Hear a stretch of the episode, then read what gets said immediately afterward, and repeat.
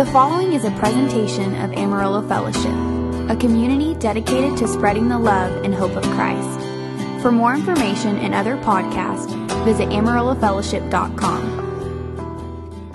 If you have your Bibles, turn with me to 1 Corinthians chapter 13, the love chapter, because we're beginning a new series today called I Love My Church. Now, you see the heart, but that heart represents love. And let me just start off by saying, I love my church. I mean, I, I, love, I love everything about this church. I, and the, I love the church, all the people of God, but I really especially love this church and the people that are in here. I mean, what's not to love? Amen. Look at yourself and go, hey, what's not to love? You know what? In fact, if you're a little dealing with some insecurity and some inferiority, you need to get up in the morning and go, man, what is not to love? Girl or guy, you are looking awesome today. You are looking amazing today. What's not to love? In this church, people that have decided to make this their church home are some of the most loving, some of the most kind, some of the most friendly, some of the most party waiting to happen type people that you will ever see or ever find. It's amazing. I love my church. But listen, this isn't my church because I'm the lead pastor of this church. This is my church. Some of you weren't sure about that. This is my church because this is part of the, the local church of the church that God has called me to. And just like God has placed me in this church, God has placed you in this church. Now, you may think, well, no, somebody invited me and I just showed up. No, I believe that God places his children in local bodies. And I believe that God's called you. Therefore, this is your church. This is our church. And I pray that you get a sense of belonging, that you will be able to say, I love my church.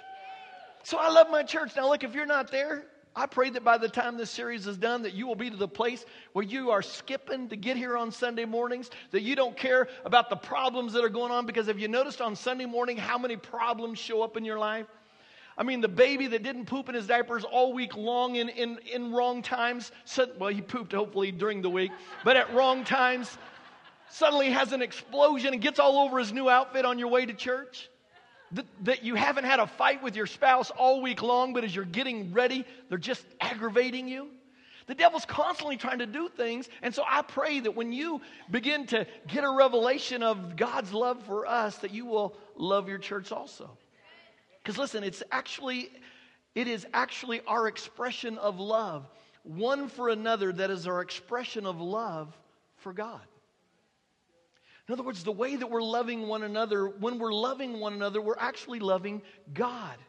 Listen, you can't dislike and hate the people of God and then turn around and say that you love God. You can't, because we all are, every one of us here today that are followers of Jesus Christ, we are the body of Christ. You and I collectively together, we make up the body of Christ. The Bible also says that we're the bride of Christ. Now, guys don't typically like to be in that camp that we're the bride of Christ, but that's what we are. And listen, you don't jack with someone's bride. You can say mean things about me all day long, and I really am going to be fine with it, but you mess with my wife, and we're going to have a come to Jesus meeting. We're going Old Testament. You know what I'm talking about?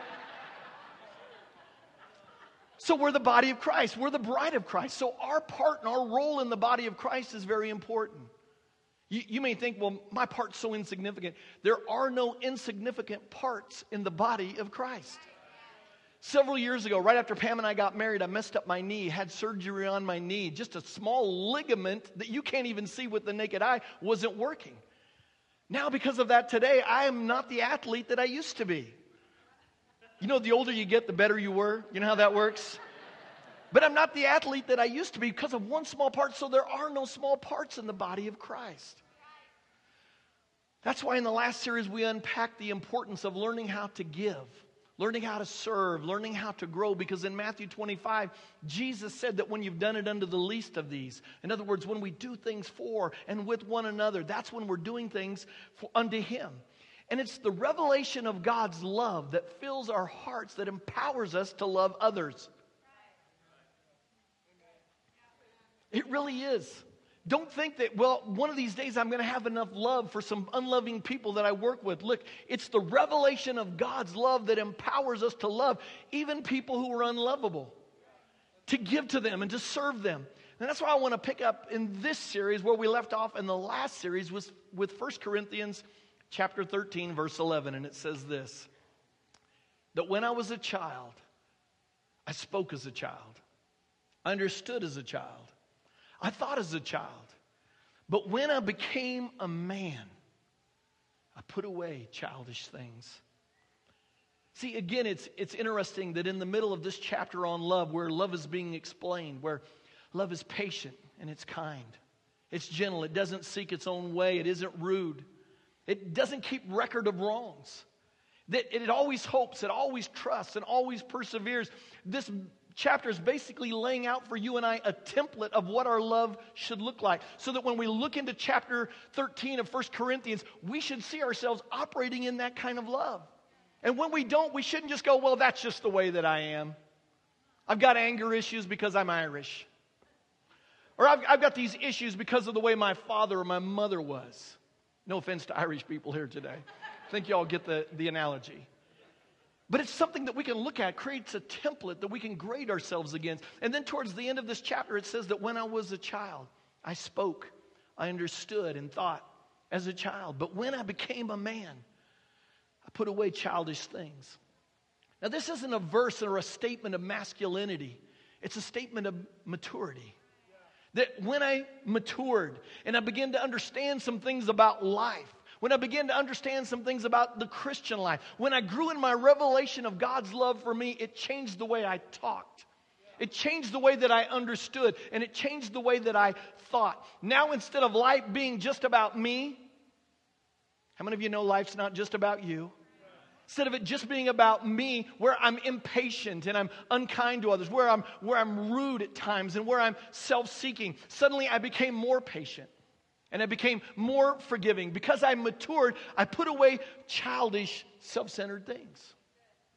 See, and while we may not be walking in the full measure of that kind of love yet, the kind of love that God has for you and I, I think we begin to get small insights into this kind of love. In, in fact, we begin to kind of get a glimpse of what it's like with our children. You know, when moms, what moms endure and put up with for nine months of pregnancy, the hours of labor that they go through. Wow. And what dads have to put up with for nine months and the labor. Okay, maybe it's not quite as bad for the dads in the early stages, but then comes the dirty diapers. Then comes the waking up in the middle of the night. Now, how many of you dads, by a show of hands, you changed some dirty diapers and you got up a few times in the middle of the night? Not too many, okay. And while it's hard to do all those things in raising children, we do it because of the love that's in our heart for them. We sacrifice for them because we love them.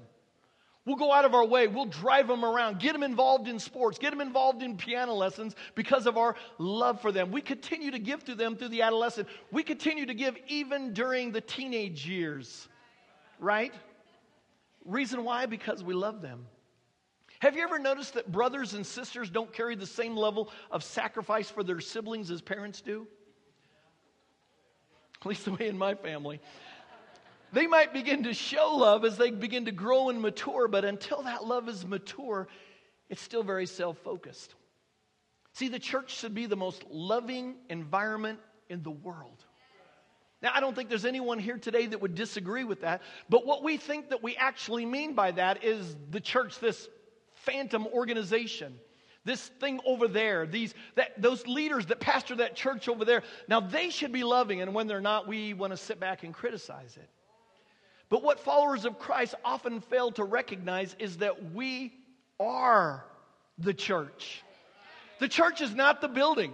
It's not the service. It's not events that we do. It's who we are. We are the church, that it's our responsibility to love. And not because we heard some message eh, or because we thought that it's what we needed to do now that we're followers of Jesus Christ. We should be loving because loving is what people who are walking in the revelation of God's love do.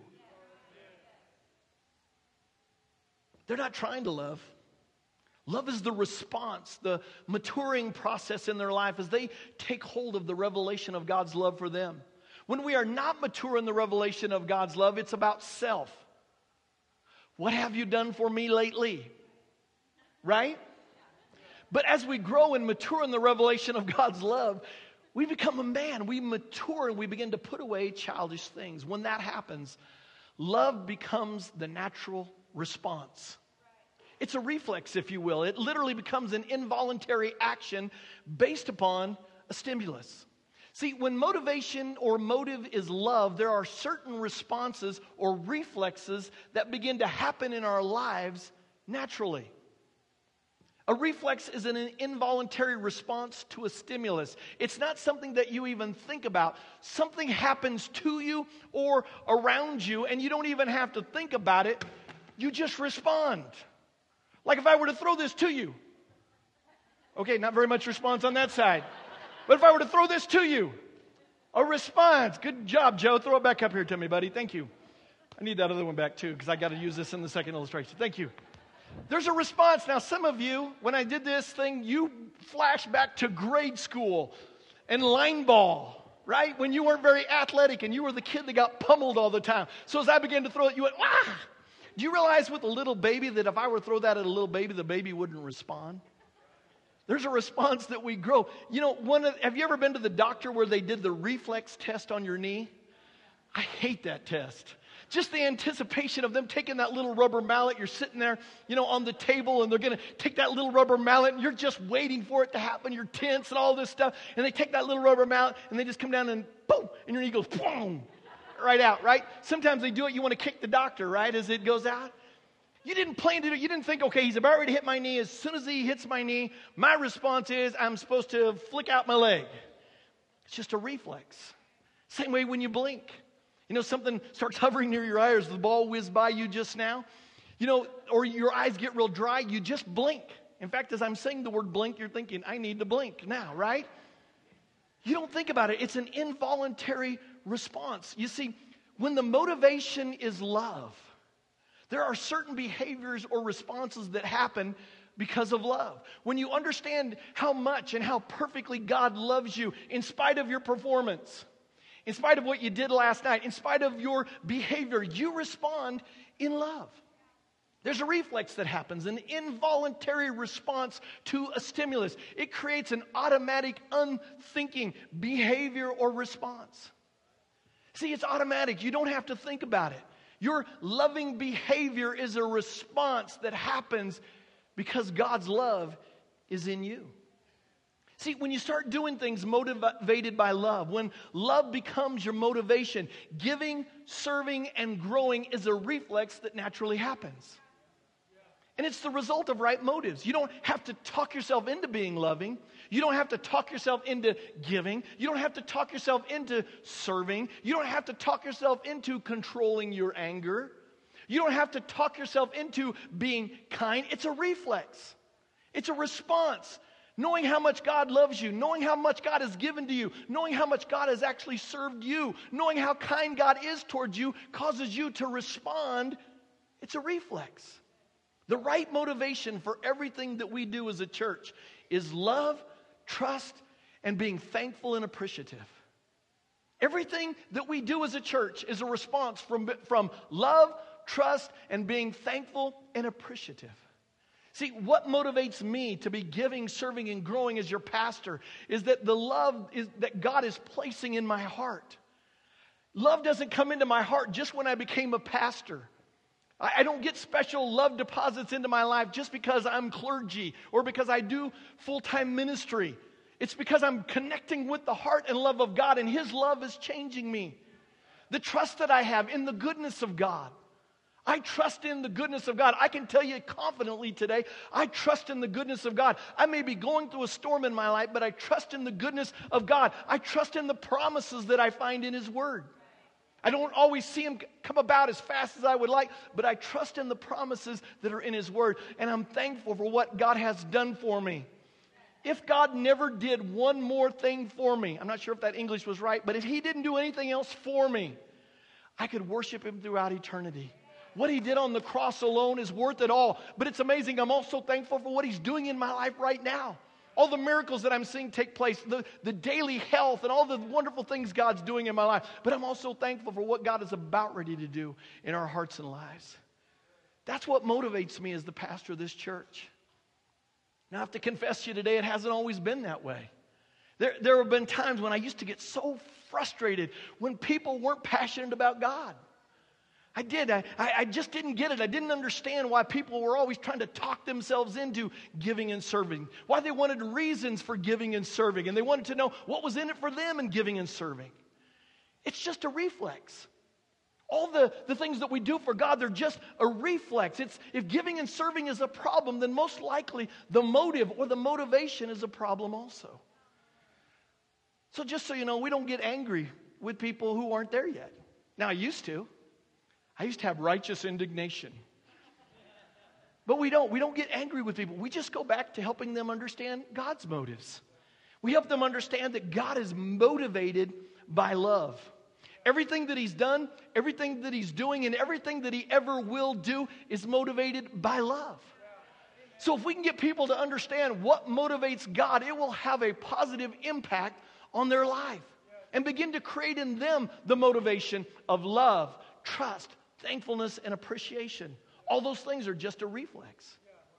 See, when you start thinking about all that God has delivered you out of, the fact that He saved you, the fact that He is your provider, the fact that He's your protector, the fact that He has put a shield of protection around you, the fact today that as a child of God, you are blessed and highly favored, that He is your healer, that He brought you up out of a pit when you begin to understand all that God has done for you, it turns the reflex on. You just begin to respond, and it turns on the motivation of love, trust, thanksgiving, and appreciation. If you would, just for a moment, think about someone in your life that mentored you, that loved on you, that helped you when you were going through a difficult time. What is your heart towards them? It's love. Man, when I think about my parents and I think of all that my parents sacrificed, man, it just makes me love my parents. See, it's how it works. Suddenly you'll find yourself loving them. And when we begin to understand this in the body of Jesus Christ, suddenly we begin loving the church. We begin loving others outside of the church. It isn't something that we have to make ourselves do, it's a reflex. Serving others, giving to others, loving on others is a reflex that is motivated by the revelation of God's love. Turn to your neighbor and say, It's a reflex. Turn to your other neighbor and say, It's a reflex. It's just a response. See, that's why we don't spend a lot of time focused upon our behaviors, which are just the fruit. We get to the root issue, and the root issue is the revelation of God's love. Do you know how perfectly God loves you today. We can many times know it intellectually, but we think God's disappointed with us. We think God's mad at us. We think that we're having trouble in our life because of something that we've done wrong. Do you know how perfectly God loves you today? See, now we can see why the devil does what he does. Why he's always trying to get you to doubt God's love for you. Because if he can get you to think that God is a taker and he's holding out on you, you won't live your life in alignment with his word. It's a reflex. Living our lives in alignment with the Word of God is just a reflex when we understand the goodness of God. But if you don't know that God lo- loves you, if you don't know that He has your best interest in mind, you won't obey His Word. And then you'll be surprised when your life's in the toilet, when it's in a pit. See, when things are falling apart, it's because you're not following the plan of God. See, the way I was taught growing up is that if I follow the plan of God, the reward is the abundant life and the reward is eternal life. No, the, the reward is built into following the plan of God. Following the plan of God is the abundant life. If you want to have a great marriage, follow the plan of God. If you want to have great relationships with somebody that you're going to marry, don't have sex outside of marriage. follow the plan of God. Or we'll move to the other extreme where you'll think God's love for you is based upon the way that you perform. So that when you do right, th- you think that God loves you, but when you don't do right, you think that God doesn't love you. You don't do right to get God to love you. We do right because God loves us. Right behavior is a reflex of knowing how much God loves you. It develops trust in your life. It develops a thankful heart of God. I don't care what it is that I'm walking through, I know you love me. And if something is in my life right now that you have allowed, I know it's going to make me better. I'm not going to allow it to make me bitter. God, I'm going to follow after you and I'm going to keep trusting in you. So we don't love and give to and serve others so God will love us more. We don't do any of those things. We don't serve in the church so God will love us more, so that He'll be saying, Well done, thou good and faithful servant. We don't do any of those things. We do those things out of our heart that's a reflex of expression of God's love for us. Well, Pastor Richie, I don't really know about all this reflex stuff. I mean, is that really in the Word of God? Next week, I'm going to unpack this a little bit more, but I want to close with this verse in 1 John chapter 4. Kathy, if you'd go ahead and come on up. Here's what the the writer writes in God, under the inspiration of the Holy Spirit, in this is love. Not that we loved God, but that He loved us. Keep that verse up there, but let me say something real quick. I've been in, in worship services where we sing songs about us loving God, and people will be demonstrative and they will be boisterous, singing, I love you, Lord, I love you, Lord. And then I've been in services where we sing about God's love for us, and I've noticed there's a hesitancy about people because they're unsure about God's love for them. But look at what this verse says In this is love, not that we love God, but that He loved us. Here's the example, and He sent His Son to be the propitiation. That means an atonement, an appeasement. Because of what Jesus did, He put us in right standing with God for our sins. Beloved, if God so loved us, we also ought to love one another. It's easy for us sometimes to get very frustrated with people. If you'll notice, most of the problems in your life deal with people. But we have to learn how to be so consumed and so filled with the love of God that that's what flows out of us.